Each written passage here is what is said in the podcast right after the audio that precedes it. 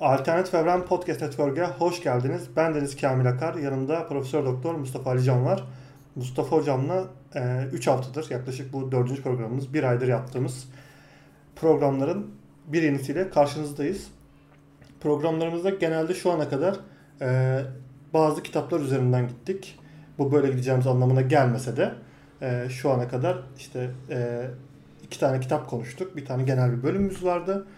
Geçtiğimiz hafta hayvan çiftliğini konuştuk George Orwell'dan ve e, yine George Orwell'dan devam etmeye karar verdik bu haftada. Yine bir yeni bir kitabıyla devam edeceğiz bu hafta. O konuya geleceğiz. Önce bir hocama merhaba diyeyim. Hocam hoş geldiniz. Merhaba nasılsınız? Merhaba Kamil. Hoş buldum. Sağ olasın. iyiyim. Sen nasılsın? İyiyim hocam. Hayvan çiftliği programını çok beğendim. Ee, her geçen gün istediğimiz kıvama daha çok geliyoruz. 2-3 defa dinledim. Aynen. Ben de çok keyif aldım. Ben de dinledim iki kere. Güzel yani çok keyifli. Hem yapmak keyifli hem dinlemek keyifli hem daha önce onu hazırlamak da keyifli. Dolayısıyla iyi gidiyor bence. Bu hafta e, her zamankinden daha çok hazırlıklısınız gibi hocam gördüğüm kadarıyla. Korkuyorum sizden şu yani, an. Yani şöyle, şöyle bir şey oluyor. Şimdi programı daha sonra dinlediğinde bazı yerlerin eksiklerini görebiliyorsun. Diyorsun ki ya şurada aslında şöyle bir şey ilave edilebilir diyorsun. Ya da işte şu yaptığımı yapmayayım diyorsun. Bilmiyorum yani buna benzer şeyler. Yani dolayısıyla daha fazla hazırlanmaya zorluyor seni bu. Ama, e, İyi belki diyebilirsin hocam. yani. Bilmiyorum. Programı yapalım ondan sonra artık dinleyiciler belki ya bu hafta daha iyi hazırlanmış derlerse o zaman daha iyi hazırlanmış Allah. olduğumuz ortaya çıkar. Benim bir gözüm korktu hocam. Bakalım nasıl olacak. Ee, bu hafta e, yine George Orwell'dan devam edeceğiz ve meşhur kitabı aslında hayvan çiftliğinden daha da meşhur olan bir kitabından bahsedeceğiz. 1984. E, bu da aslında popüler kültüre çok fazla e, malzeme olmuş bir kitap. Ama e, bu tabii ki son dönemlerde oldu. Biz geçen programlarda da bahsettik. Bu telif düştükten sonra o konuya geleceğiz ama telif düştükten sonra birdenbire kitap her yerden karşımıza çıkmaya başlıyor. Bu bir yandan iyi bir şey, bir yandan da negatif bir şey. Biz bunların hepsini konuşacağız ama öncelikle kitabın mahiyetinden biraz bahsetmek gerekiyor hocam. Ee, hayvan çiftliğinde şimdi iktidara yönelik bir okuma biçimiydi aslında. Ve temelde Sovyet eleştirisi, Sovyet rejiminin bir eleştirisi olarak karşımıza çıkan bir eserdi. Ee, bugün de 1984'ten bahsederken aslında şey şunu görüyoruz. George Orwell galiba bu konuya biraz e, saplantılı bir kafaya takmış gibi. Yine bir iktidar ve iktidarla mücadele üzerinden şekilleniyor. E, işte Winston Smith karakterinin bir başkaldırısı ve başkaldırının e, nasıl ezildiği üzerine anlatı var. Ee, siz bu konuyla ilgili ne diyorsunuz hocam? İktidardan devam ediyor ve iktidar okuması mı yapmamız lazımdı 1984'te yine? Evet yani e, doğru söylüyorsun. Aslında şimdi e, bazı yazarlar hatta belki de birçok yazar bilmiyorum. E, temel anlamda bazı temalar tarafından belirlenirler. Yani yaklaşımları da oradan belirlenir. Onun dışında yaptıkları işler de oradan belirlenir. Dolayısıyla e, roman da yazıyorsa, şiir de yazıyorsa ya da atıyorum işte tarihle ya da felsefeyle falan da meşgul oluyorsa ilgileri de biraz buradan belirlenir. Galiba e, George Orwell'da da benzer bir şey var. İktidara kafayı takmış bir adam. Hatta bu 1984'ü e, yazdığı zaman zaten son yazdığı kitap bu. E, yazdık e, kitap yayınlandıktan da 6 ay sonra e, ölüyor e, George Orwell. Ve mesela baktığın zaman kitabı yazma sürecinde e, e, tüberkülozla falan boğuşuyor. Çok yoğun bir şekilde. Öksürükler, işte bir takım rahatsızlıklar, defalarca hastaneye kaldırılmalar falan böyle bir süreç sonucunda yazılıyor ve hani bu kitabı yazmadan ölmek istemediğine ilişkin biz böyle bir algı ediniyoruz. Dolayısıyla bu kadar bu metni önemsiyor ve kitabın e, kendisinin herhalde başyapıtı olacağını da tahmin ediyor. Fakat kitabın etkilerini görmüyor. Kamil. Onu söyleyelim. Evet. Yani kitabın e, kamuda yarattığı etkiyi görmüyor. E, şunu söyleyeyim burada.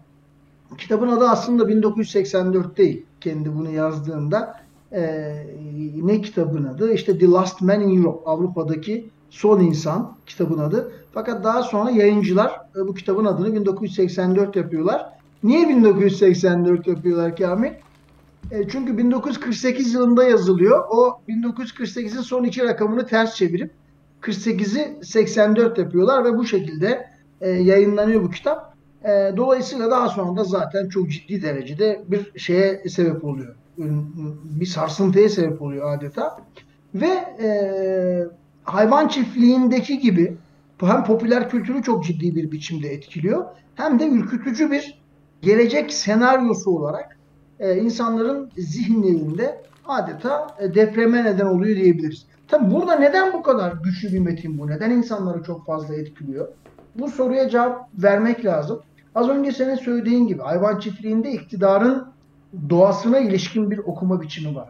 Yani iktidarın nasıl oluştuğuna, nasıl inşa edildiğine ve en nihayetinde nasıl yozlaştığına ilişkin bir metindi bu hayvan çiftliği.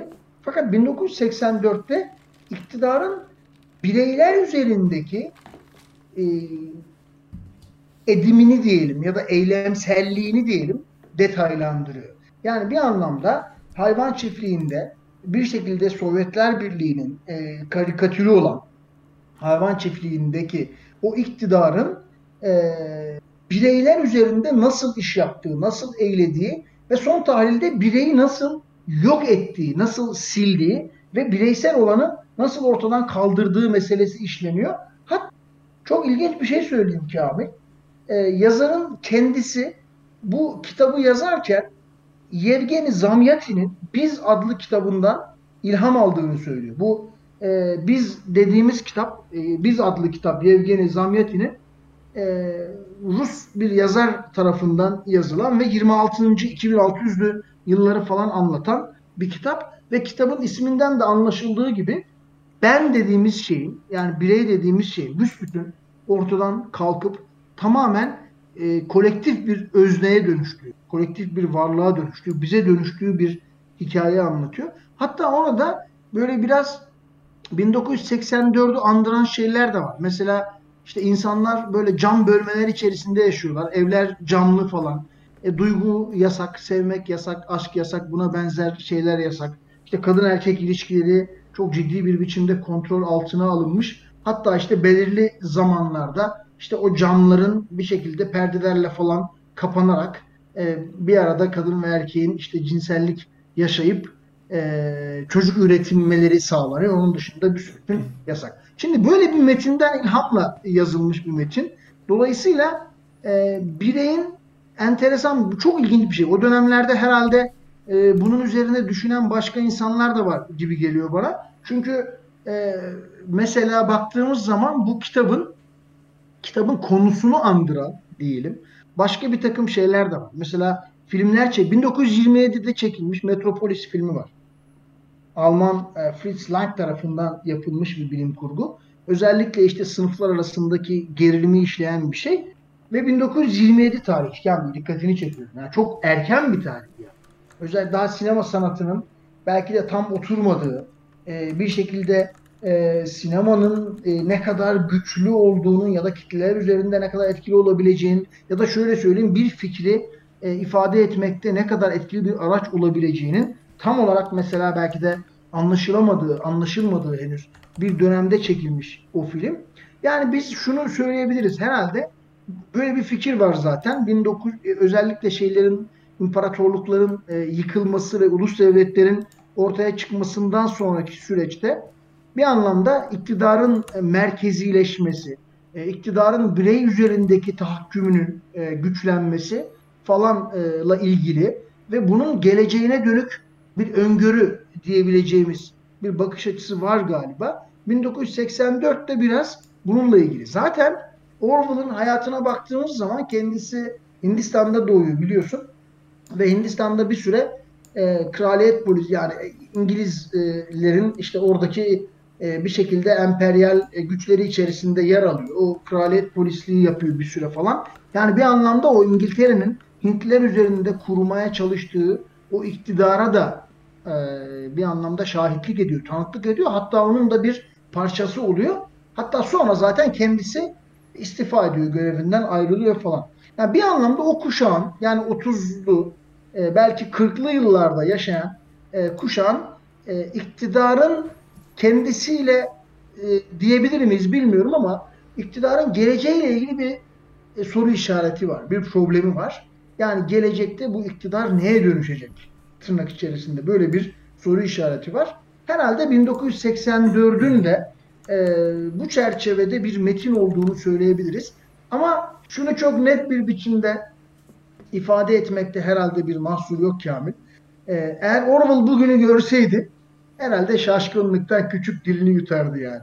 Çünkü mesela kitabın içerisinde hani özellikle iktidarın bireyleri gözetleme, bireyleri kontrol etme süreçlerini anlatırken hatırlar mısın bilmiyorum. Kitabın bir yerinde diyor ki e, televizyonun ve radyonun e, bir şekilde icat edilmesiyle birlikte yani bir yerlerden bir yerlere yayın göndermenin icat edilmesiyle ve en nihayetinde oralardan görüntü almanın, ses kaydı almanın icat edilmesiyle birlikte diyor artık yani çok tehlikeli bir noktaya evrildi bu iktidar.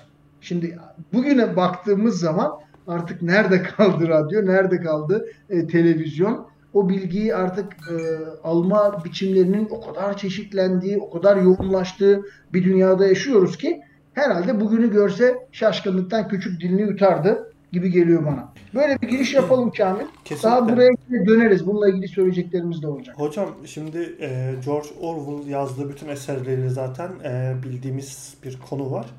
E, etki alanı. Etki alanı çok geniş. Sadece okuyucu kitlesini değil, e, ayrıca üreten insanları da çok etkiliyor.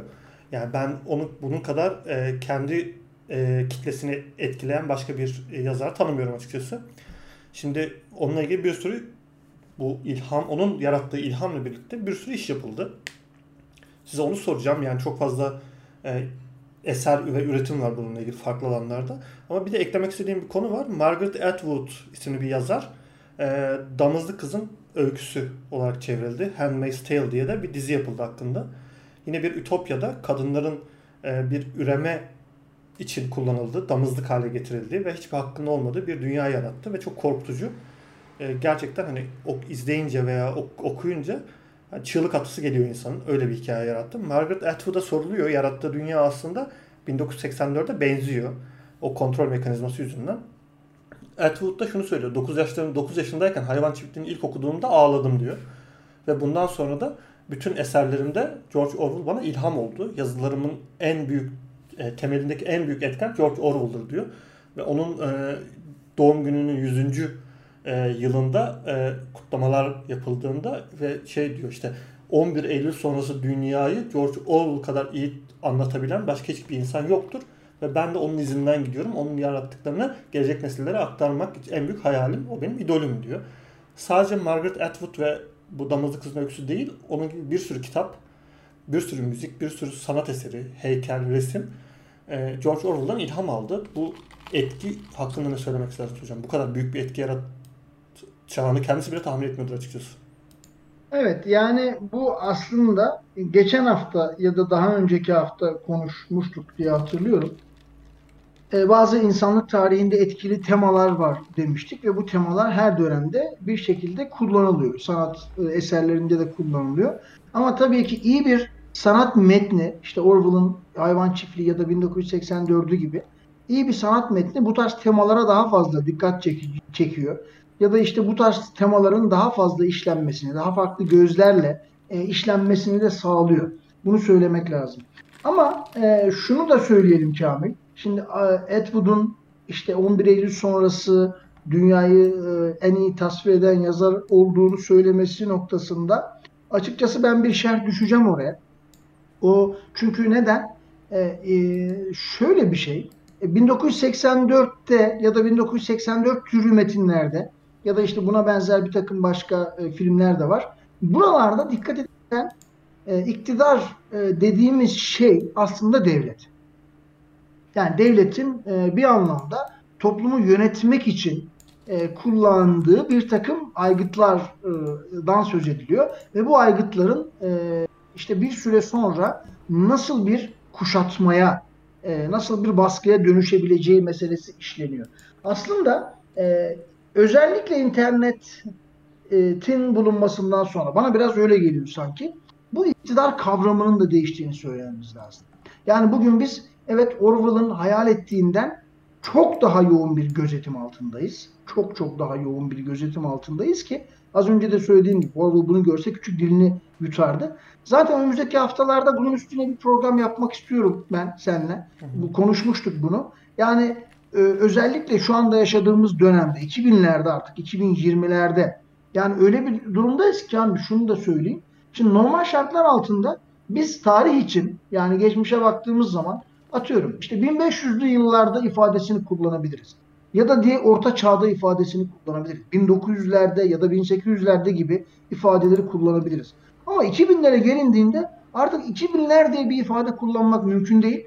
Çünkü o kadar hızlı bir değişim ve gelişim yaşanıyor ki mesela ben şimdi 2010'larda diyeceğim.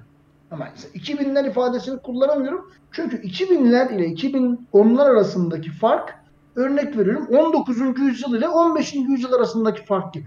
Yani geçmişte e, gerek toplumsal dönüşümler, gerek kültürel, gerek teknolojik dönüşümler böyle yüzyıllarla ifade edilebilirken o dönüşümler o kadar yavaş ve hızlı bir yavaş ve e, şey, yavaş bir biçimde ilerlerken bugün artık öyle değil. Bugün 3 yılda bir değişiyor ya da 2 yılda bir değişiyor. Ben sık sık şeyi söylüyorum mesela. Mesela biz YouTube'u bilmeyen kuşağız. YouTube'un olmadığı bir dönemi bilen kuşağız. Şimdi şu anda mesela 2020'lerde YouTube'un bilinmediği bir dünyayı hayal edemez insanlar. Kesinlikle. Demek istediğimi anlatabiliyor muyum? Ara, 10 yıl 2005'te kuruluyor YouTube. Şimdi bak 15 yıl içerisinde, 10 yıl, 7 yıl içerisinde o kadar ciddi ve güçlü bir dönüşüm yaşanmış ki. Ya da atıyorum mesela sosyal medyanın yarattığı dönüşüm falan. Tabii bunları e, konuşacağız ama e, biraz onu özet şey yapmak lazım, belirtmek lazım. Yani şeyin bahsettiği, Orwell'ın e, korktuğu tırnak içinde iktidar ile e, bugünkü iktidar arasında bir mahiyet farkı var. Çünkü devlet dediğimiz şey de çok ciddi bir biçimde özellikle değişmiş. E, 19. yüzyıl itibariyle artık işte bütün dünyada yoğun bir biçimde yükselişe geçen ulus devlet anlayışı yani köktü Kamil. İşin doğrusu çok ciddi bir biçimde kök yani belki fiili olarak halen sınırlar var. İşte devletlerin işte kendi şehirleri var. İşte ne bileyim coğrafi hükmettikleri alanlar falan var ama artık örnek veriyorum bağımsızlık diye bir şey yok yani bugün. Amerika içinde bağımsızlık diye bir şey yok. Yani e, herkesten bağımsız bir içerisinde, kendi içerisinde, kendi kendisine yeten bir dünya içerisinde var olma formu artık toplumsal yapılar için e, mümkün olmayan bir hale geldi. Bunun altını özellikle çizmek lazım. Dolayısıyla iktidar üzerine biraz konuşmak gerekiyor. Onu bir dahaki haftalarda yapacağız. Şimdi onu kapatalım. Döneyim az önce söylediğim meseleye. Evet çok ciddi derecede etkiler yaratmış bu 1984 e, özellikle sanat dünyasında ve bununla ilgili birçok film çekilmiş, müzik yapılmış. Bunları kısaca hani ben bulabildiğim kadarıyla listeleyeceğim. Şimdi sana anlatacağım. İlki 1956'da bir film yapılmış. Ben bu filmi izledim. YouTube'da var bu. Altyazılı, Türkçe altyazılı bir şekilde. 1956 yapımı e, Mihail Anderson çekmiş ve e, kitabın e, baş kahramanı olan Winston Smith'i Edmund O'Brien oynuyor. Bu İngiliz filmi. E, ve film çok hoş bir film. Ben filmi çok beğendim. E, hatta böyle birkaç kez izledim bazı yerleri. Onun da altını özellikle e, çizeyim. E, tabii ki kitabın serbest uyarlaması. Bazı yerler yok mesela e, kitabın e, içerisinde mevcut olan. Ama en nihayetinde kitabın şeyini ne derler? Kitabın ana fikrini veren bir film. Bunu tavsiye ederim. Bir de 1984 yılında çekilen yani kitabın adını herhalde Nazire mi yapmak istemişler bilmiyorum. 1984 yılında yine e, İngilizler yapmış bunu. Michael Redford e, çevirmiş. Winston'ı e, John Hurt, Hurt oynamış. E, iki tane e, bu kitaptan doğrudan adaptasyon var. Benim bulabildiğim kadarıyla. Bir tane de kısa film yapılmış 1999'da. 1984'ün biraz parodisi mahiyetinde bir film. Ama e, bunların dışında şunu özellikle vurgulamak lazım. 1984'ün e, temsil ettiği anlayışı yani özellikle bireyin e, iktidar tarafından sıkıştırılmasını, iktidar tarafından bireyin bir anlamda yok edilmesini, kendisinin dışında daha büyük kolektif bir kimliğin bir parçası haline getirilmesini bir şekilde eleştiren, bu ana fikirden hareket eden başka birçok filmler var. Yani bunları da en azından e, dolaylı olarak 1984'ün etkileri e, arasında zikretmek gerekir. Böyle çok kısaca isimlerini vereceğim. 1966'da Fahrenheit var. Çok meşhur zaten Ray Bradbury'nin aynı adlı kitabından 1953 tarihli bir kitap bu. E, bu kitaptan e, uyarlanmış. François Truffaut yapmış bunu Fransız. Onun dışında 1976'da Logan's Run diye bir başka film var e, yine. Bu 2274 yılında geçen enteresan bir bir film. Kıyamet senaryosu. Yine böyle e, bireylerin e, yok sayıldığı tamamen e, bireylerin toplumsal varlıkla birlikte anlam kazandıkları. Dolayısıyla toplumsal varlığa, devlete, e, iktidara e, hizmet edebildikleri sürece tanındıkları, hizmet etmedikleri sürece tanınmadıkları bir film. 1982 tarihinde Blade Runner var. Ridley Scott imzalı bu da. Meşhur e, tabii ki. Orada da bir Android öyküsü var. Hı hı. 2019'da geçiyor film yani. 1982'de yapılmış, 2019'da geçiyor. Yani bak aslında e, bak 84 82'de yapılmış, 2019'a ne kadar zaman var? İşte 18, 28, 37 yıl var. Yani 37 yıl sonrasına ilişkin böyle bir öngörüde bulunmuş. Fakat biz 2019'a geldiğimizde net bir biçimde şunu da görüyoruz. Yani. Bahsedilen şeyin çok ötesine geçilmiş. Yani o filmde işte androidler insanlara falan hizmet ediyor. İşte bir şekilde e, robotlar hayatın bir parçası olmuş falan vesaire. Bugün de öyle aslında. Ee, yani şey ne derler? Öyle bir dönemdeyiz ki eskiden mesela orta çağlarda düşünce ile teknoloji yani bilimle teknoloji diyelim e, biraz böyle birbirlerine paralel gibi işlerken ya da atıyorum işte teknoloji bilimden biraz daha böyle e, ne derler Kamil yavaş giderken yani üç düşünüp bir üretebilirken insan bugün artık teknoloji düşünceden çok daha böyle öteye geçmeye başladı.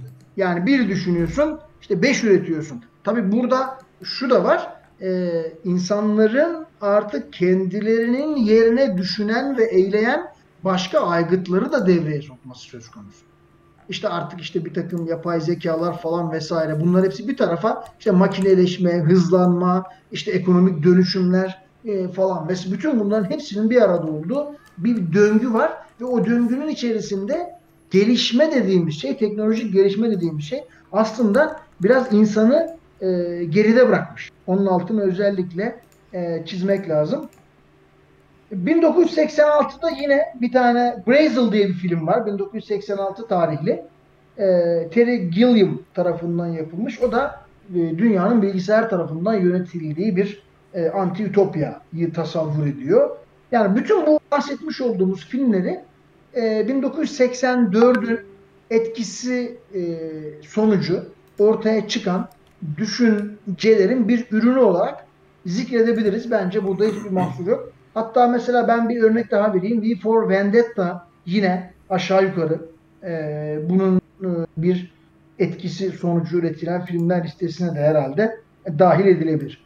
Bunun dışında tabii ki şarkılar var Kamil. Özellikle en, en sevilen kısım bu hocam. Aynen. Özellikle 70'lerde ve 80'lerde yoğun olarak e, var e, bu şarkılar. Tabii şimdi geçen hafta hayvan çiftliği ile ilgili konuşmuştuk biraz. O onların hayvan çiftliğine ilham verdiği şarkılardan da söz etmiştik. Şuna dikkatini, şunu dikkatini çekti mi bilmiyorum. Genelde bu şarkılar şey e, rock soundlu şarkılar daha ziyade. Evet, evet. Yani işte 70'lerde ve 80'lerde e, hani e, bir anlamda zaten şeyle özdeşleşen anarşist e, bir çerçeveyle özdeşleşen, bakış açısıyla özdeşleşen, bireyi öne çıkaran, özellikle bireyi hem e, devletin e, oluşturduğu iktidar alanının hem de e, kültürün oluşturduğu iktidar alanının hatta işte zaman zaman dinin oluşturduğu iktidar alanının tırnak içerisinde dışında tutmaya çalışan ve bir anlamda bireysel özgürlüğü her şeyin önüne koyan bir bakış açısı vardı 70'lerde 80'lerde işte 68 kuşağı falan dedikleri mesele biraz bununla ilgili falan. Şimdi baktığımız zaman daha ziyade bu kuşağın yani bu çevrenin ürettiği sanat eserleri bunlar. Çünkü neden böyle? Çünkü oralarda 70'lerde ve 80'lerde bir direnç var. Dönüşüme dönük bir direnç var. İşte kolektif olmaya dönük, kolektivizme dönük bir direnç var. Hayır, e, biz birey olarak kalmaya devam edeceğiz şeklinde bir e, tutum var. Ve bu tutuma e, teorik bir çerçeve sağlıyor 1984. 1984 işte Hayvan Çiftliği ya da işte Cesur Yeni Dünya e, Huxley'nin falan vesaire. Şimdi bu tarz metinlerin özellikle e, bu genç sanatçılar arasında çok revaç bulmasının biraz da bununla ilgisi var. Me- mesela 1984 romanının e, içerisinde bulunan bazı kavramlar var. Hatırlar mısın bilmiyorum. Double think kavramı var. Çift düşün diye çevrilmiş bazı e, Türkçe çevirilerinde. Bu, özellikle iki tane birbiriyle zıt fikri aynı anda kabul edebilme e, yönelimini tarif etmek için kullanılan bir şey bu. Yani iktidarın sana e, dediğini, anlattığını, partinin bir şekilde doğrudur ya da yanlıştır dediğini aynı anda kabul etme e, metodolojisine deniyor bu double think. E, burada tabii ki şöyle bir durum var. Bu bir kavram.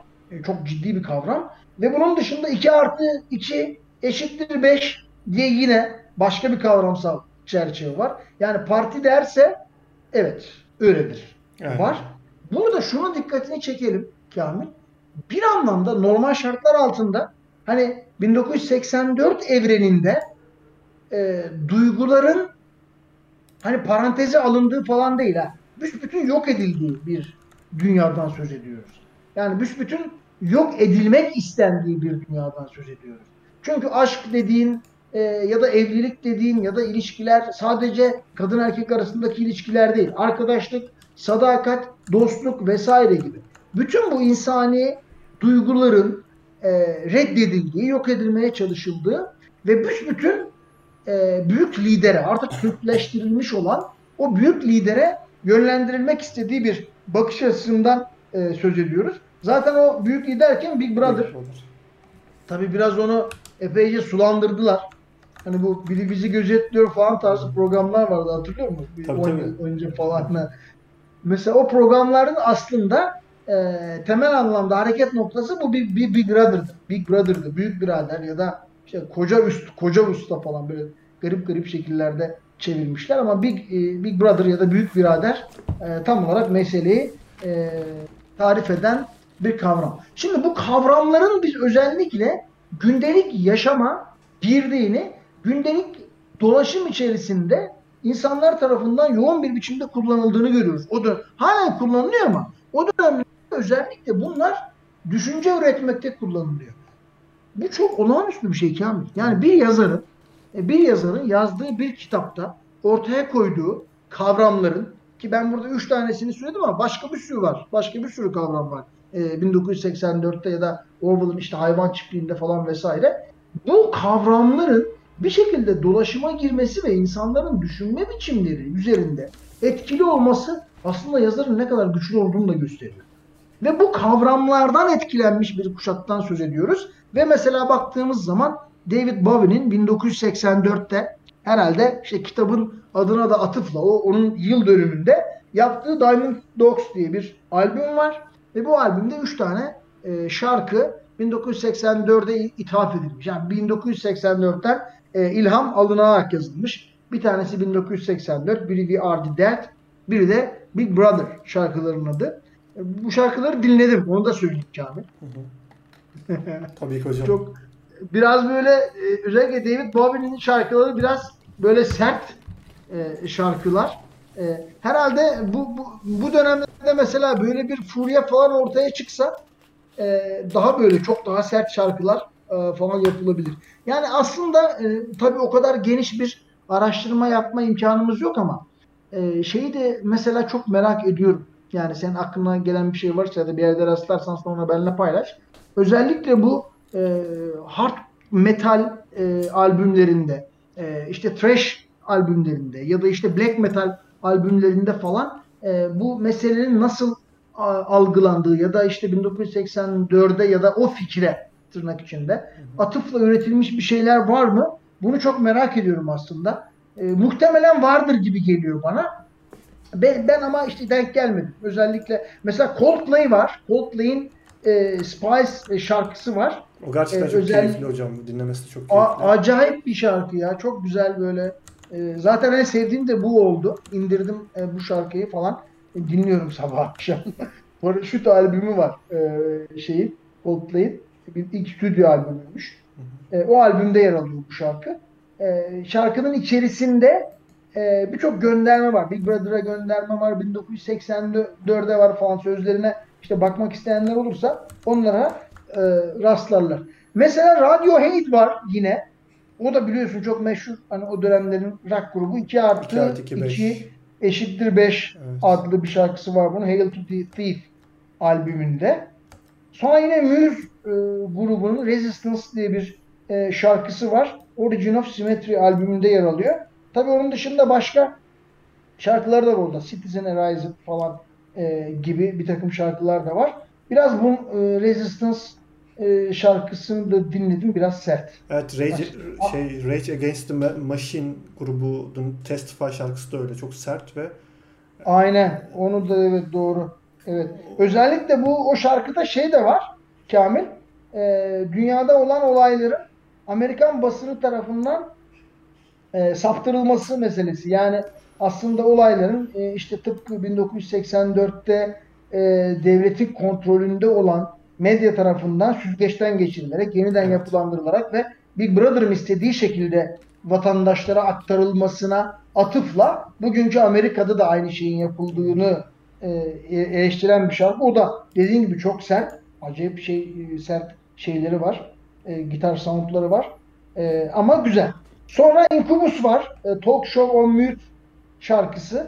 E, bu, bu da şey 1984'de atıp şurada televizyonun e, beyin yıkayan etkisini falan e, anlatıyor şarkı.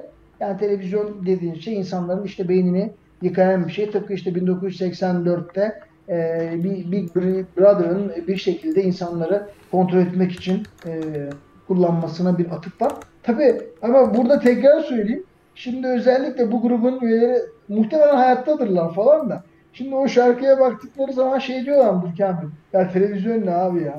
televizyon dediğin şu anda çok masum bir şey yani. tabii. Televizyonun ötesinde artık beyin yıkamak için neler neler var elimizde falan. Televizyon ne ki? Diyorlar mıdır acaba? Kesinlikle bence hocam. yani. Hiç tartışmasız bu. Placebo var Kamil yine. Placebo'nun The Betrayed e, diye bir şarkısı var. E, özellikle bu burada ilginç bu tabii aşk şarkısı gibi biraz. E, Winston ile Julia'nın e, birlikte geçirdikleri ilk geceyi ele alıyor bu şarkıda. Yani kitap böyle detaylarına kadar etkili olmuş yani Evet, insanlar için. Sonra Bad Religion'ın yine Boot Stamping on a Human Face Forever şarkısı bu da biraz e, sert onu da dinledim. Benim asıl böyle ilgimi çeken şarkı şey oldu Kamil. E, Douglas Dare e, var. Onun Double Think şarkısı. Şimdi Double Think ya bu çift düşün dedikleri mesele aslında olağanüstü bir şeydi biliyor musun? E, benim böyle baktığım zaman şaşkınlık içinde kaldığım bir şey. Çünkü yani Orwell e, 1948'de e, gerçekten olağanüstü bir kavram üretmiş. Yani bu kavram hem psikolojinin bir kavramı olarak okunabilir, hem işte siyasi bir kavram olarak okunabilir, hem hatta ekonomik bir kavram falan olarak bile okunabilir. Yani e, iki tane bir, bir normalde çünkü neden biliyor musun? Mantık bilimi, tırnak içinde söylüyorum, mantık bilimi ta işte insanlık tarihinin ilk dönemlerinden beri e, işte antik Yunan'dan ya da daha öncesinden beri bilinen ve üzerinde çalışılan, düşünülen bir şey bu. Ve bu mantık biliminin temelinde ne var? Bir kapı açıksa kapalı değildir. Çok net yani. Yani dolayısıyla şimdi bu double think meselesi aslında e, yani çift düşün dediğimiz mesele e, mantığın kökünü dinamikleyen bir şey. Yani bir kapı açıksa aynı zamanda kapalı da olabilir. Şimdi bunun e, düşünsene kabul edilebiliyor olması yani bir insanın e, zihninde bir şekilde bunun oturtulabilir hale getirilmesi gerçekten olağanüstü bir şey. Yani normal şartlar altında tabii ki kapı meselesi falan değil bu. Ama en nihayetinde bizim bu çift düşün yöntemi e, dediğimiz şeyi anımsatan birçok kabullerimizin olduğunu biz net bir biçimde biliyoruz yani. Ki bunu bir Yani roman işte- yazarının ortaya çıkarmış olması ya veya onu düşünmüş olması. Tabii. bir şey. İnanılmaz. Zaten hani Orwell'ı böyle okudukça e, e- enteresan bir şekilde şaşkınlığım artıyor günden güne. Onu da söyleyeyim. Hatta şeyi söyleyeyim. Bir tane çok güzel bir belgesel var. 2003'te yapılmış. E, BBC tarafından yapılmış. E, Orwell belgeseli. Onu izlemesini tavsiye ediyorum bizi dinleyen arkadaşlarım. Çok güzel bir belgesel. Tabii Orwell'ın elimizde hiç görüntüde ses kaydı yokmuş. Onun altını özellikle çizeyim. Orada bir oyuncu Orwell'ı canlandırıyor. Şimdi adını unuttum. Kusura bakmasınlar lütfen. E, o oyuncu o kadar güzel böyle canlandırmış ki. Şimdi adama bakıyorsun. Adamın özellikle Kamil çok böyle elit e, bir ailede doğmuş. Çok işte e, bir anlamda çok ciddi ekonomik gücü olan, kültürel sermayesi yüksek olan bir ailenin çocuğu. Fakat daha sonraki süreçlerde o kendi içerisindeki e, asilik hali belki böyle tanımlanabilir bilmiyorum. Den dolayı mesela uyum sağlayamıyor. Uyum sağlamıyor daha Uyum sağlamayı reddediyor. İktidarla belki de uyum sağlamayı reddediyor devletle. Zaten işte polislikten istifa etmesi falan biraz bununla ilgili düzenli bir iş falan meselesi hiç aradığı şeyler değil. Bulaşıkçılık yapmış, bir kitapçıda çalışmış. Ondan sonra işte gazetecilik falan o kadar çok böyle işle uğraşmış ki. Ve mesela yazdıklarına baktığın zaman hep temelde böyle şey var tamam mı? Ezilmişlere dönük e, bir e, çerçevenin oluşturulması var. E, onların hayatlarını anlamaya dönük bir bakış açısı var. O hayatı anlayıp onu bir şekilde kitlelere ulaştırmak ve kitlelerin onu kavramasını sağlamaya dönük bir bakış açısı var. İşte metne de gelip baktığın zaman metinde de aşağı yukarı benzer bir çerçeve. Yani şunu diyeceğim aslında romancı deyip de geçebileceğimiz bir adam değil yani. Bu adam bildiğin düşünür yani ve zaten ifade fikirlerini de bir şekilde ifade etme biçimi olarak romanı seçmiş. Öyle demek herhalde e, en doğrusu. Yani dediğim gibi olağanüstü bir yazar ve Kamil enteresan bir şeydi. Kaç yaşında? 48 yaşında mı ne vefat ediyor? Maalesef hocam. Yani çok genç yaşta vefat ediyor. E, düşünsene bu adam bir yaşasa falan 20-30 yıl daha. Şimdi normalde ne denir? İşte e, 40'lardan sonra, 40'ların sonunda ya da 50'lerden sonra falan yazarlar artık en olgunlaşmış eserlerini falan verebilirler, ortaya koyabilirler e, diye. E, bu adam genç yaşında, e, genç sayılabilecek bir yaşta bu iki eseri zaten e, hayvan çiftliğiyle işte 1984 kafi zaten. Orwell'ın mirası dediğimiz şeyi tarif etmek için. E, dolayısıyla olağanüstü bir e, kalıt geride bıraktı. Onu söylemek lazım. Yani bunlar benim şimdi denk geldiğim, yani biraz araştırdım tamam mı? E, ne var ne yok diye. Bunlar var. Tabi bu sadece ismiyle yani doğrudan bildiğimiz olaylar yoksa dünyayı bıraktığı etkileri takip etmek ve bulmak imkansız. Bir sürü Tabii ki. sanatçı, ressam, e, ondan ilham alarak Atwood'u Atwood'dan bahsetmemin sebebi oydu. Yani hiç ismi geçmez ama o benim My Hero olarak anlatır sürekli. Yoksa kitaplarında bulamayız o George Orwell veya 1980 alıntısı atıfını. Yani onlarca, binlerce belki yüz binlerce vardır. Kesinlikle. Bu şeyi hatırlar mısın bilmiyorum. Bu 2000'lerde e, bir küp serisi vardı. Hı hı. Film. Hani bir sabah uyanırlar kendilerini küpleri küpü. Evet, evet. Mesela o, o, o mesela benim aklıma direkt kitabı okurken o geldi. Ben onu işte o zamanlarda sinemalarda falan izlemiştim. Yani hayatın içerisine baktığın zaman o 1984'te işlenen o fikrin çok yoğun bir biçimde hayatımızın içerisinde mevcudiyetini muhafaza ettiğini, bizim de zaman zaman e, birçok yerde e, gündelik yaşantımızı bile bir şekilde sürdürürken e, orada işlenen o fikirden ya da o fikrin rahatsızlığından bir şekilde istifade ettiğimizi herhalde söyleyebiliriz yani. Kesinlikle öyle hocam. Şimdi kitabın içeriğinden bağımsız olarak gidersek yine kendisinin o çok ikonikleşmiş bir e, cümlesi var. Savaş barıştır, özgürlük köleliktir, bilgisiz ise kuvvettir diye. Bu e, iyi, iyi bir çeviri olarak dilimize geçmiş ve etkileyici bir söz olarak hala her yerde George Orwell'la ilgili kullanılıyor. Ben şimdi şundan bahsetmek istiyorum. Bu çeviri problemleri var hocam. İşte problem demeyelim aslında da hmm, tercih meselesi. Kendisinin ölümünden 2019-20 tam emin değilim yılında o teliften düşme 80 yıl veya 70 yıl. Ölümünün ardından geçen o yıl tarihi, telifin düşme yılından itibaren George Orwell'ın bütün eserleri telifsiz olarak herkes tarafından basılabildi. E, Türkiye, hı hı. Türkiye'de de buna istinaden e, defalarca basıldı George Orwell'ın kitabı. Yani ben sayamam şimdi. Doğan kitap, Indigo, Kırmızı kitap, Kırmızı Kedi, Renk kitap, Parodi hepsi bastı hemen hemen. Ve e, içerisinde en çok bilinen tabii ki can yayınlarının o yıllardır bastığı ikonik olan e, çeviri. Ancak onun dışında onlarca Kuşlerin çevirisi. Evet. yıllar yıllarca e, o vardı elimizde. Ancak gün, gün, gün itibariyle onlarca çeviri var elimizde. E, bunlarda da bazı teknik problemler var. Çünkü kitabın içerisinde geçen çok e, unik, özgün terimler ve kelimeler var.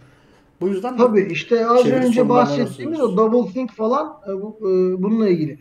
Mesela bu e, ben şimdi kitabı geçen hafta şeyden okudum. Doğan e, kitabın baskısından okudum. Sıla Okur çevirisinden. Hı hı.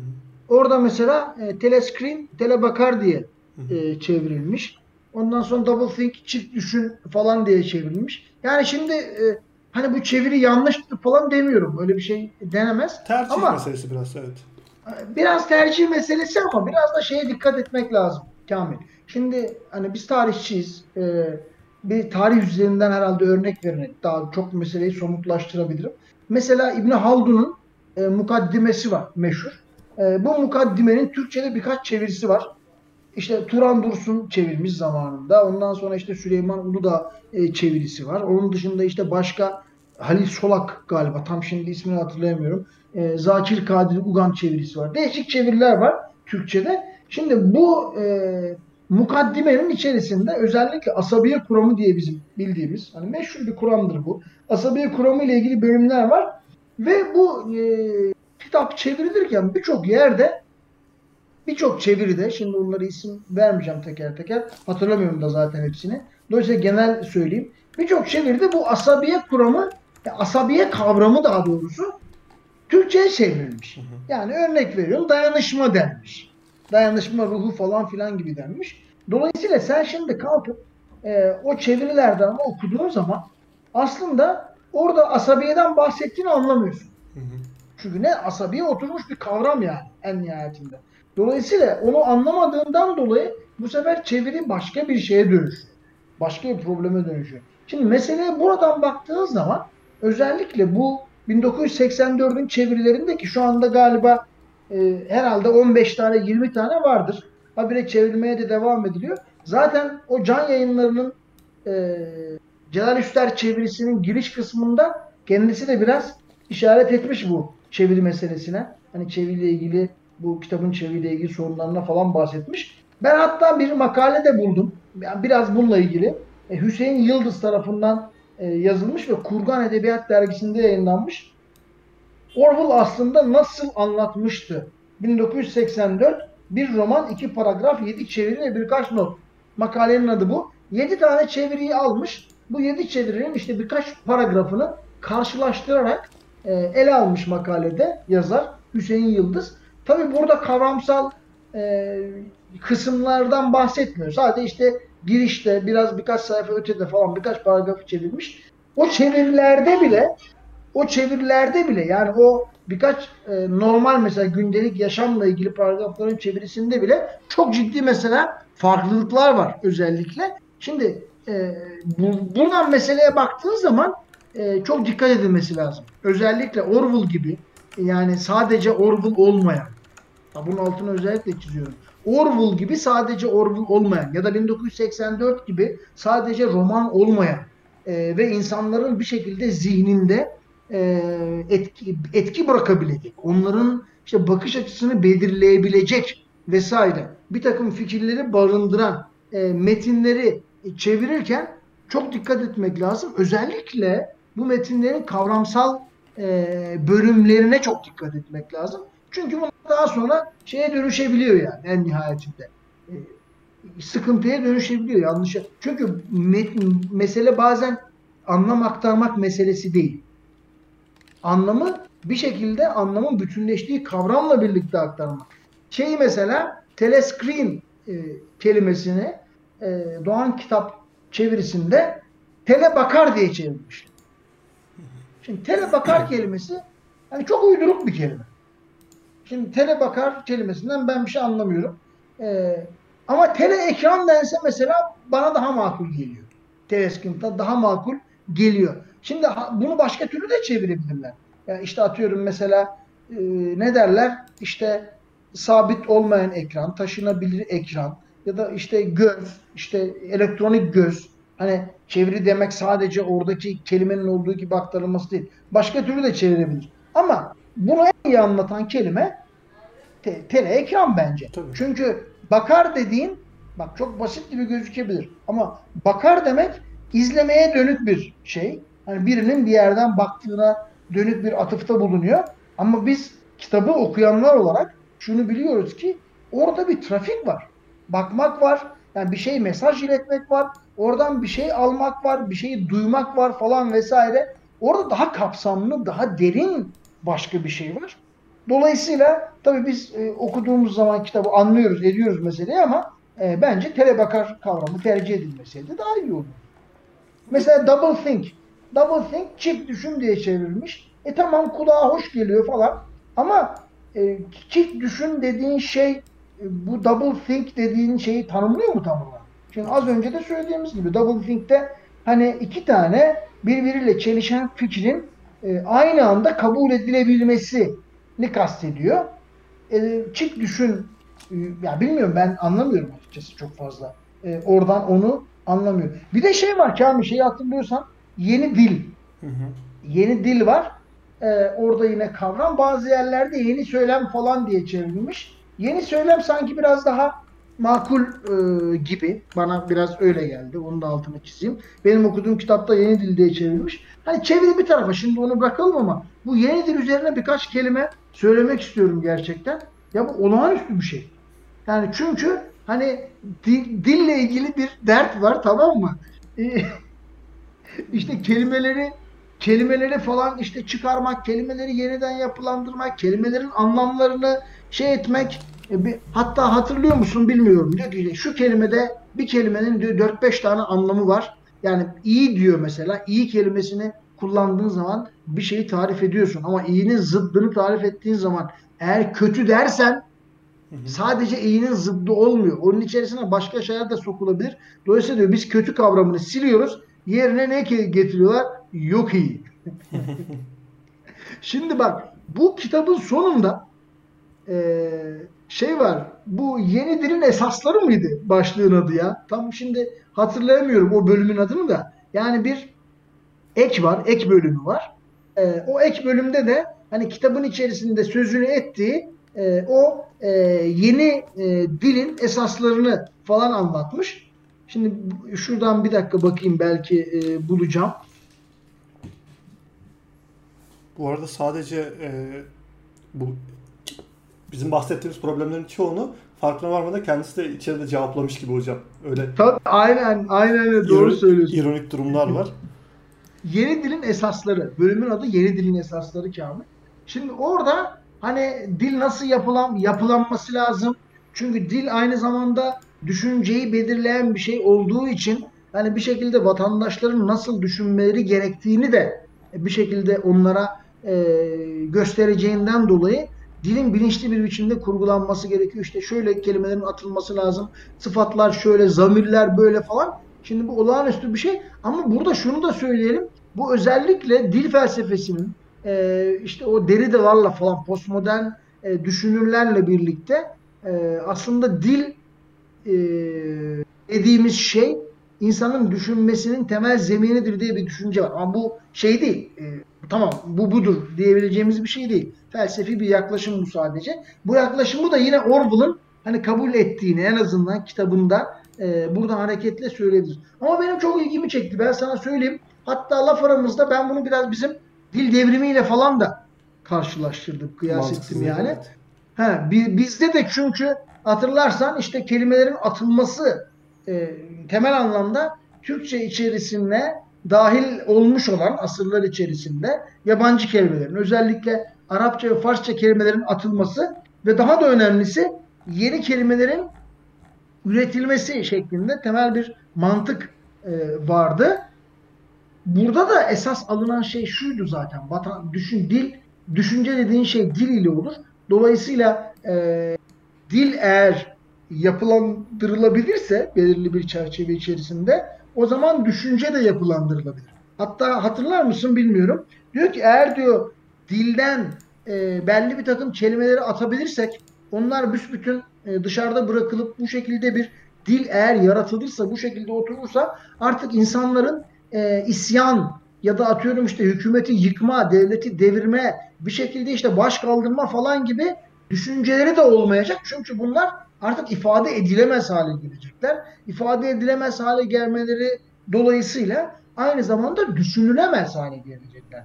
Yani dikkat edersen böyle bir biçimde insanın zihninin e, yapılandırılmasına dönük de bir şey aynı zamanda. Hatta yine laf aramızda kalsın. Kimseye söyleme Kamil. Dedim ki Orwell acaba bizim Türk dil devriminden ilham almış olabilir. Böyle düşündüm biliyor musun? Ee, şey yazı şey okurken. O özellikle yeni dilin esasları başlıklı kısmı okurken ya o kadar çok güzel ki yani kitabı okuyanlar açsın orayı bir daha okusun lütfen. Ya da okumamış olanlar ya kim okuyacak şimdi kardeşim bu 300 sayfalık kitabı diyen varsa da açsın o son bölümü mutlaka okusun. Nasıl bir e, e, kafa e, Orwell'ınki gerçekten inanılmaz yani. Hiç mantıksız değil hocam bu teori çünkü e, Türk dil devrimi de aslında hani ses getiren bir devrim. Sadece başarısından falan bahsetmiyorum. Uygulama Tabii. biçiminden, e, yarattığı etkilerden dolayı da aslında o Orwell'ın yarattığı dünyaya çok uygun bir eser. Bir başarılı da ol evet, ama, evet. ama başarılı da olmuştur. Yani Türk dili gerçekten de başarılı olmuştur. Türk dil devrimi. Hani bunu başarılı derken başarı kelimesini iyi olmuştur anlamında kullanmıyorum. Onu söyleyeyim. Hani yapmak istediği şeyi, hedeflediği şeyi önemli ölçüde başarabilmiştir yani. Çünkü hani bazen şey denir ya işte Ahmet Dede'nin bizim mezar taşlarını okuyabilir. Yani bu artık karikatür olmuş. Bu tabii, tabii. tabii ki saçma bir şey yani. Bu şekilde bir itiraz falan söz konusu olamaz. Git öğren kardeşim okumak istiyorsa. Bu başka bir şey ama ama en nihayetinde gerçekten de belli bir nesilden sonra e, bir geleneğe dil üzerinden ulaşmak imkansız hale gelmiş Türkiye'de. Gelmiş yani. Bugün mesela biz ben Selçuklu tarih çalışıyorum biliyorsun. En önemli ismimiz kim bizim? İşte Osman Turan merhum. Şimdi Osman Turan üzerine çıkabilen bir Selçuklu tarihçisi yok şu anda biliyor musun? Tabii. Bunun tek sebebi yani ben en önemli tek sebebi olmasa bile en önemli sebebinin Osman Turan'ın zihinsel e, ve dilsel kanallar üzerinden, menfezler üzerinden erişebildiği şeye bizim e, erişebilemediğimizi hala açıkçası düşünüyorum. Bu aynı şey Cumhuriyet tarihçilerinin Yok, bir kısmı içinde falan geçer. Yani bugün mesela Halil İnalcı'nın çok önemli bir tarihçi olması, çok iyi bir tarihçi olması falan Halil İnalcı'nın bir ayağının Osmanlı'da tırnak için Osmanlı derken işte Cumhuriyet öncesi döneme bir ayağın Cumhuriyet sonrası döneme şey olması. O adamlara bak Arapça biliyorlar, Farsça biliyorlar, Türkçenin değişik lehçelerini falan biliyor. Biz bugün canımız çıkıyor çocuklara Osmanlıca öğretelim falan diye. Aslında bu bütün e, tarihin alanda her her alandaki büyük isimlerin o dönemlerde çıkmış olması bir tesadüf değil tabii ki dediğiniz gibi. İmkan, Kesinlikle. Bak ben, ben sana bir şey diyeyim. Sen hani görmüşsündür belki bilmiyorum. Şimdi Adnan Menderes'in e, mecliste falan yaptığı konuşma notları Osmanlıcaymış. Tabii. Osmanlıca tutuyormuş. Ya da işte e, ha, Mükrimin Halil'in falan merhumun kendi notları falan Osmanlı. Çünkü neden o zihin Osmanlı Türkçesiyle zihnin çalışma biçimi var. Orada çok ciddi bir altyapı var. Hala o notları o şekilde tutuyor. Tabii. Şimdi dolayısıyla şimdi o adamla benim ya da işte o adamdan sonraki kuşaklarda e, o şekilde bir düşünme performansına ve işleyişine sahip olmayan birinin yaklaşımı herhalde aynı olamaz. Bu doğaldır yani. Tabii uzun çarşılı aynı şekilde onun da e, bütün birikimi aktarış şekli biraz öyle. Şu an okuyunca modern dönemde bunu okuyan e, yeni tarihe merak salmış insanların da zorlanmasının sebebi de bu bir yandan da. Tabii. Ee, bunun yanında konumuza dönecek olursak hocam. E, Dönelim. size bir de Big Brother üzerinden bir soru sormak istiyorum. Hayvan çiftliğinde yaşanan durumun hemen hemen aynısı aslında. Hayvan çiftliğinde de son cümlelerimizde şunu söyledik. Bu kitabı okuma, okuma yaparken e, şuna dikkat edelim. Aa işte aynı bugün, aa şu dönem, şu birey, şu siyasetçi benzetmeleri Hı. çok yapılıyor ve bunun yapılmasının yanlış olduğunu üzeri altını çizerek belirttim. Siz de katıldınız buna. Ben aynı şekilde Big Brother'ın da çok karikatürize olduğunu ve yine aynı şekilde işte bizim ülkenin yöneticisi, bizim ülkenin siyasetçisi, işte iktidar vesaire gibi söylemlerin yanlış olduğunu düşünüyorum. Bu aslında bir birey değil, bir fikir Big Brother. Ve bu bugün Tabii. eğer illaki birine benzeteceksek Big Brother'ı bir siyasetçiye değil, insanların fikirlerini ve karakterlerini etkileyen, işte seçim kullanacağı zaman oy verme davranışlarını etkileyen e, sosyal medya ya benzetmek daha doğru olur aslında. İlla ki birine benzeteceksek ki o da yanlış ama. E, Kesinlikle. Bu söylediğin çok güzel bir şey. Ben şunu ekleyeyim müsaadenle. Şimdi hani gören Big Brother normalde gören göz. Bizi gören bir göz var. Fakat bu e, gören göz dediğimiz şey aslında e, biraz da görülme duygusuyla alakalı. Görülme düşüncesiyle alakalı. Yani bugün biz eylemlerimizi yaparken neyi baz alıyorsak yani ne tarafından görüldüğümüzü, izlendiğimizi, takip edildiğimizi yani bu ahlak bu din de olabilir. Yani işte atıyorum işte Allah da olabilir tırnak içerisinde. Ya da atıyorum mesela e, bir hukuk sistemi falan da olabilir. Doğrudan böyle görmekten ziyade yaptığın eylemin ya da faaliyetin onun e, öngördüğü çerçeveye aykırı olması e, şeklinde de bunu düşünebilirsin. Yani en nihayetinde insanın görülme, izlenme, takip edilme ya da işte ona ters davranmama e, düşüncesine sahip olma eğiliminde olduğu her şeyi biz hani Big Brother şeklinde belki nitelendirebiliriz bilmiyorum. Ama Big Brother bugün e, aslında Kamil çok başka bir şeye dönüştü. Tabii tabii. Yani 1984'te özellikle totaliter e, rejimlerin tabii bu şeyle alakalı Sovyet, sadece Sovyetler Birliği ile falan da alakalı değil yani. O dönemlerde yükselişe geçen e, birçok ulus devlet de totaliter özellikler taşır yani taşıyordu yani. Türkiye'de de vardı belli ölçüde. Onun dışında işte Avrupa'daki bazı işte devletlerde de vardı. Bugün hala totaliter eğilimler çok e, güçlü olan devletler var. Yani bugün Amerika'da çok ciddi totaliter eğilimler var yani. Bunu şey yapmak, e, bunu görmezden gelmek falan mümkün değil. Yani en nihayetinde burada hani geleneksel bir tartışma var felsefede biliyorsun. Hani birey ve toplum tartışması. Bireyin ne kadar birey olabileceği, ne kadar bireylikten e, ne kadar özgür olabildiği ya da özgür olmadığı tartışması var. Hani biraz bununla ilgili bir şey bu. Ve en nihayetinde bireyin 1930'larda 40'larda işte Birinci Dünya Savaşı olmuş, İkinci Dünya Savaşı olmuş. Tabi her savaştan sonra totaliter rejimler daha da güçlenmiş. Şimdi normal şartlar altında İkinci Dünya Savaşı'nın çıkma sebebi neydi? İşte Almanların ya da işte İtalyanların çok yoğun bir e, işte totaliter iktidar kurma arzularıydı. İşte İkinci Dünya Savaşı'nda bir şekilde e, yenildi Almanya, Nazi Almanyası. Peki o yenildikten sonra e, totaliter eğilimler bitti mi? Asla. Daha sofistike hale geldi. Kamil, bak çok net söylüyorum sana. Daha sofistike hale geldi. Mesela Türkiye'de özellikle işte İkinci Dünya Savaşı yıllarında baktığımız zaman bu meşhur 1940 ırkçılık, Turancılık davası vardır mesela. Bu dava mesela bir anlamda devletin yoğun bir biçimde e, belli bir takım grupları falan takip ederek hani bir takım şüphelerden hareketle mesela e, ta- takip ederek bir şekilde gelinen noktada ortaya çıkan bir davaydı. Bunun dışında başka şeyler de var. Yani büyük savaşlar, özellikle totaliter güçlerin sebep olduğu büyük savaşlardan sonra totaliter eğilimler başka bir forma bürünerek de olsa yine devam ediyor. Belki daha yoğun bir biçimde devam ediyor. Bugün mesela Irak'ta çok ciddi ölçüde mesela Saddam e, döneminde ve daha sonra Amerikan işgalinden önceki temel problem neydi? İşte Big Brother'ın gözüydü. En nihayetinde Saddam çok ciddi bir baskı rejimi kurmuştu. İşte özgürlük falan yoktu falan vesaire tırnak içerisinde. E şimdi Amerikan işgalinden sonraki süreçte şu anda o gözün e, gittiğini söyleyebilir miyiz? Özgürlüğün geldiğini falan mümkün değil. Ya da işte Sovyetler Birliği'nin yıkılmasından sonra Türk dünyasında o Sovyet baskısının ya da o Sovyetlerin takip etme, kontrol etme, yönlendirme yöneliminin kaybolup gittiğini söyleyebilir miyiz? Hayır söyleyemeyiz. O Türk dünyasındaki o Türkiye Cumhuriyetlerinin çoğunun e, kuruluş süreçlerinde aktif olanlar hep işte e, Komünist Parti üyeleri, Komintern üyeleri, işte eski so sosyalist eski tüfek sosyalistler falan bunlardı. Yani en nihayetinde hani kişilere ya da bireylere bağlı bir şey değil ki bu totaliter eğilimler. Dolayısıyla mevcudiyetini halen devam ettiriyorlar. Fakat ben şunu söylemek istiyorum Kamil. Çok net bir biçimde.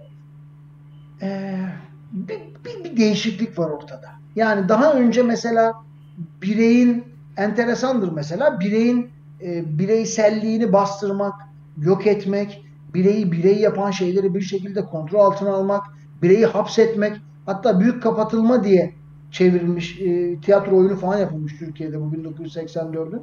Büyük Kapatılma adıyla çok güzel bence isim kimin aklına gelmişse. Şimdi dolayısıyla bunu yapan o dönemde yani tasavvurda aslında bir başka bireydi dikkat edersen. Yani parti iç parti üyeleri var. Bu iç parti üyeleri normalde e, her şeye erişimleri olan bireyler bunlar. Yani işte atıyorum işte sigaraya ulaşıyorlar, alkole ulaşıyorlar, tütüne falan ulaşıyorlar ya da işte sağlıklı iyi yiyeceklere, kaliteli sanatsal zevklere falan ulaşabiliyorlar. Fakat diğerlerinin ulaşmasına engel oluyorlar. Diğerlerine işte çok böyle standart bir takım şeyler e, sunuyorlar, ediyorlar falan vesaire. Şimdi baktığınız zaman orada bireylerin üzerinde o totalitarizasyonu gerçekleştiren kişiler yine bireyler. Tabii, tabii. Yani bireyi birey yok ediyor. Bu aslında orta çağdaki iktidar anlayışının orta çağdaki iktidar anlayışı dediğimiz işte monarşilerin, işte hükümdarların, sultanların, kralların, imparatorların vesaire e, merkezde olduğu iktidar anlayışının aslında e, belli dönüşümlerle de olsa devam ettiği bir iktidar anlayışı. Fakat bugün geldiğimiz noktada bizim böyle bir iktidar anlayışından söz etmemiz mümkün değil. Çünkü iktidar artık bireylerin tekelinde olan bir şey değil. Bugün işte Amerikan Başkanı Trump gittiği zaman e, işler değişmiyor. Ya da işte Biden başkan olduğu zaman Amerika'nın Irak'taki faaliyetleri falan değişmiyor. Daha sertleşiyor belki ama daha yumuşamıyor tırnak içerisinde. Şimdi dolayısıyla her yerde bu geçerli. Şimdi en nihayetinde bireyin üzerine çıkan, bireyi aşan ve o 1984'ün o fütüristik dünyasında e, diğer bireyleri kontrol eden bireylerin de üzerine çıkan artık başka türlü bir iktidar anlayışı var. Ve bu iktidar Kamil enteresan bir şey. Anonim bir iktidar. Tabii. Sabit olan ya fikirler ve ideolojiler var. Bu Ama iktidarın öznesi belli değil. Bu, bu iktidarın öznesinin kim olduğu belli değil. Bugün mesela işte dünyanın en totaliter hüküm şeylerinden, idarecilerinden biri kim mesela diyelim? Putin. Farzı misal. Putin şu anda e, bir suikaste uğrayıp mesela yok olup gidebilir, öldürülebilir, ortadan kaldırılabilir. Ama o tırnak içerisinde e, Putin'in temsil ettiği iktidar mevcudiyetini devam ettirecektir. Hatta belki de Putin'in temsil ettiği iktidardır o Putin'i bir şekilde öldürecek olan. Hani tırnak içerisinde. Şimdi bu hazır buraya gelmişken Kamil bir iki noktaya da işaret edeceğim. Bu e, tabi 84'ün etkileri falan şu anda bitmiş değil. Yani 1984 kitabının tırnak içerisinde yaydığı bir takım zararlı fikirler, tırnak içinde bunu kullanıyorum, yaydığı zararlı e, fikirlerin e, artık sona erdiği ya da işte 1984'te işaret edilen dünyanın, o totaliter dünyanın liberal ve özgürlükçü dünya tarafından yok edildiği, artık bunun sadece e, ne derler fantastik bir edebiyat ürünü olarak kaldığını falan da e, söylememiz mümkün değil. Mesela 2022'de daha bu yıl yani Mayıs ayında e, Rus bir diplomat Maria Zaharova adında e, 1984 ile ilgili yorum yapıyor. Diyor ki aslında o 1984 e, komünist rejimle alakalı bir kitap değil diyor. E, bu, bu aslında tas tamam liberal dünyanın bugünkü liberal ve özgürlükçü batı dünyasının tırnak içerisinde aslında geldiği noktayı anlatan bir kitap Tabii. falan diyor. Hatta işte haber başlıklarında Orwell'ı sahtekarlıkla suçladığı falan da yine e, iddia ediliyor. Yani bir anlamda liberal dünyanın e, içerisinden yazar bir adam Orwell ve liberal dünyanın bitişini işaret bu kitabıyla falan diyor. Bak bu neyi Kamil yansıtıyor? Bu kadının halka açık bir konuşmada söylemiş bunları.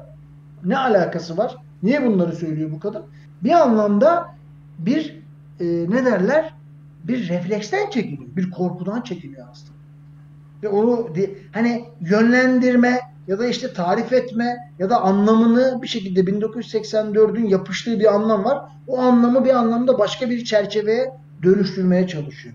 Bak yine mesela aynı e, Mayıs ayında yine bak 2022'nin Mayıs ayında bu Rus diplomat bu açıklamayı yapıyor, bu konuşmayı yapıyor. Aynı Mayıs ayında Belarus'ta 1984 yasaklanıyor. Belarus zaten biliyorsun Rusya'nın şeyi tepnesi. Bir deneme tahtası gibi kullanılmış biraz hocam. Hem deneme tahtası hem de şey yani abim sen ne dersen eyvallah falan söyle ölelim falan. Kral, kraldan çok kralcılık biraz evet. Aynen. Şimdi orada da mesela kitap yasaklanmış hatta kitabın yayıncısı işte gözaltına alınmış kitaplara el konmuş falan. Ya abi ne alakası var yani şimdi diyorsun. Değil mi? Ama demek ki halen o fikir bir korkutuculuk yayıyor etrafına. Şunu da söyleyelim 1988'e kadar yani Sovyetler Birliği'nin yıkılışına kadar bu kitap Rusya'da e, yasaklıydı. Onu da altını e, çizelim. Geçen Sonra bölümde, bir şey daha... geçen bölümde bahsettiğimiz gibi Sovyet kimliğiyle de öne çıkan bir yazar olmasına rağmen George Orwell'ın bu eleştirel bakış açısı yüzünden. Aynen öyle. Onu şimdi onunla ilgili bir notum olacak şimdi. Yani Orwell'ın Orwell'a soruyorlar zaten. Diyorlar ya sen bu kitabı yani hayvan çiftliğindeki gibi e, yine e, şey için mi yazdın? Yani Sovyetler Birliği'ni eleştirmek için mi yazdın? Ona bir şey söylüyor. Onu birazdan söyleyeceğim.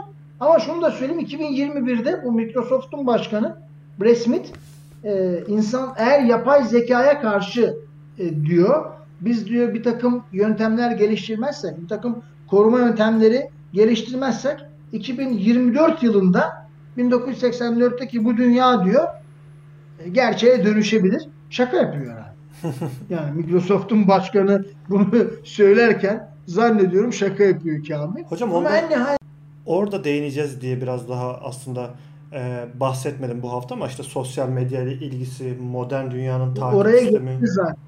Şimdi onların detaylarını zaten konuşacağız. Hı hı. E, ama şu anda sadece kitabın hali hazırda bile e, bazı e, yerlerde bazı insanlar tarafından ve özellikle bugün Big Brother'la ilişkilendirebileceğimiz bazı insanlar hala unutulmadığını falan da en azından e, söyleyebiliriz. Tamam şimdi dediğin doğru. Biz onu önümüzdeki haftalardan birinde konuşacağız. Yani bu önümüzdeki hafta olmaz. Çünkü önümüzdeki hafta e, Malazgirt falan faaliyetleri var. Bir Anadolu konuş sohbeti yapacağız seninle. Anadolu ruhu e, var mı? Anadolu ruhu dediğimiz şey nedir? Ya bu hepten ayak falan kurgu bir şey mi yoksa e, böyle bir ruhtan söz etmek mümkün mü? Biraz bunun üstüne konuşacağız. Hem Malazgirt vesilesiyle öyle bir şey olsun. E, sonraki haftalarda belki 2-3 hafta sonra e, konuşacağız. Özellikle Çulhan'ın e, psikopolitika kitabı üzerinden bunu konuşacağız. Bugün gelinen noktada Big Brother bambaşka bir şeye dönüştü. Onunla ilgili detayları konuşacağız. Onun için bunu şimdi kapatayım. Son olarak Kamil az önce söylediğim şeyle temas edeyim de bitirelim. Çünkü epeyce e, herhalde uzattık. E, 16 Haziran'da 1949 16 Haziran'da e, George Orwell'a e, kitabının bir sosyalizm eleştirisi olup olmadığını soruyor bir gazeteci. Ve kendisi de diyor ki bak bu çok önemli. E, hayır diyor. Yani ben bu yeni romanımda sosyalizme ya da bizzat destekçisi olduğum Britanya İşçi Partisi'ne herhangi bir saldırıda bulunmak istemedim. Böyle bir şeyi hedeflemedim.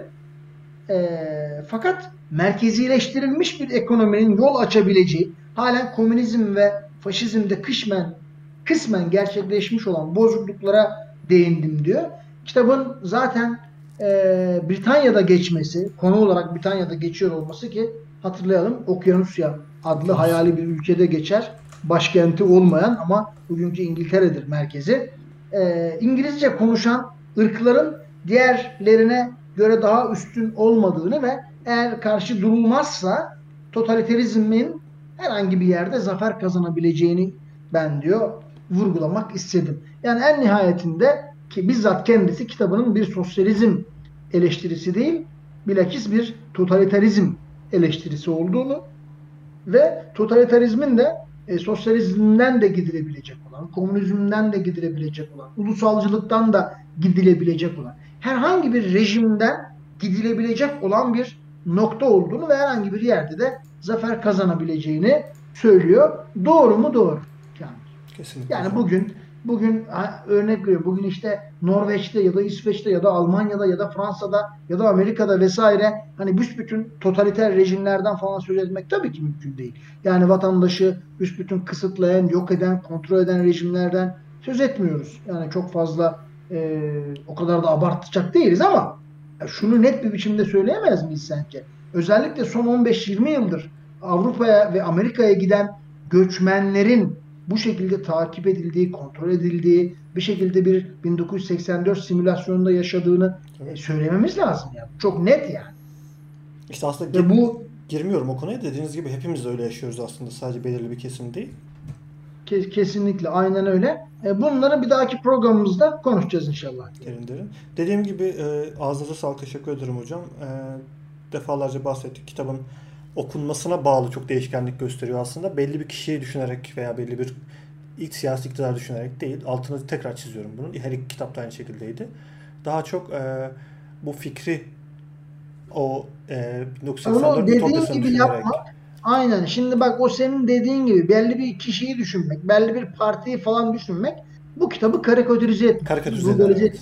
Yani basitleştirmek olur, sığlaştırmak olur ve bu kitabın e, okuyucuya verebileceği o derinliği en başında bir şekilde o derinlikten vazgeçmek anlamına gelir. Kesinlikle. Dolayısıyla biz seninle programlara başlarken de konuştuğumuz gibi hiçbir kitabı bu şekilde Aynen. ön yargıyla belli referanslar çerçevesinde hiçbir zaman e, okumayacağız. E, tavsiyemiz kimse de okumasın. Yani. Kesinlikle hocam. Teşekkür ederim. Çok sağ olun. Ağzınıza sağlık. Yine çok güzel bir program oldu. Umarım George Orwell'ın e, düş kafasından geçenleri biraz da olsa aktarabilmişizdir burada. E, diye düşünüyorum dinleyicilerimize. Sağ olun hocam. E, haftaya... Ben teşekkür ederim Kamil. Sen sağ ol. E, ben de çok mutlu oldum. Çok keyif aldım programdan. İnşallah bir dahaki programda görüşürüz. Yeni bölümlerde görüşmek üzere. Hoşçakalın.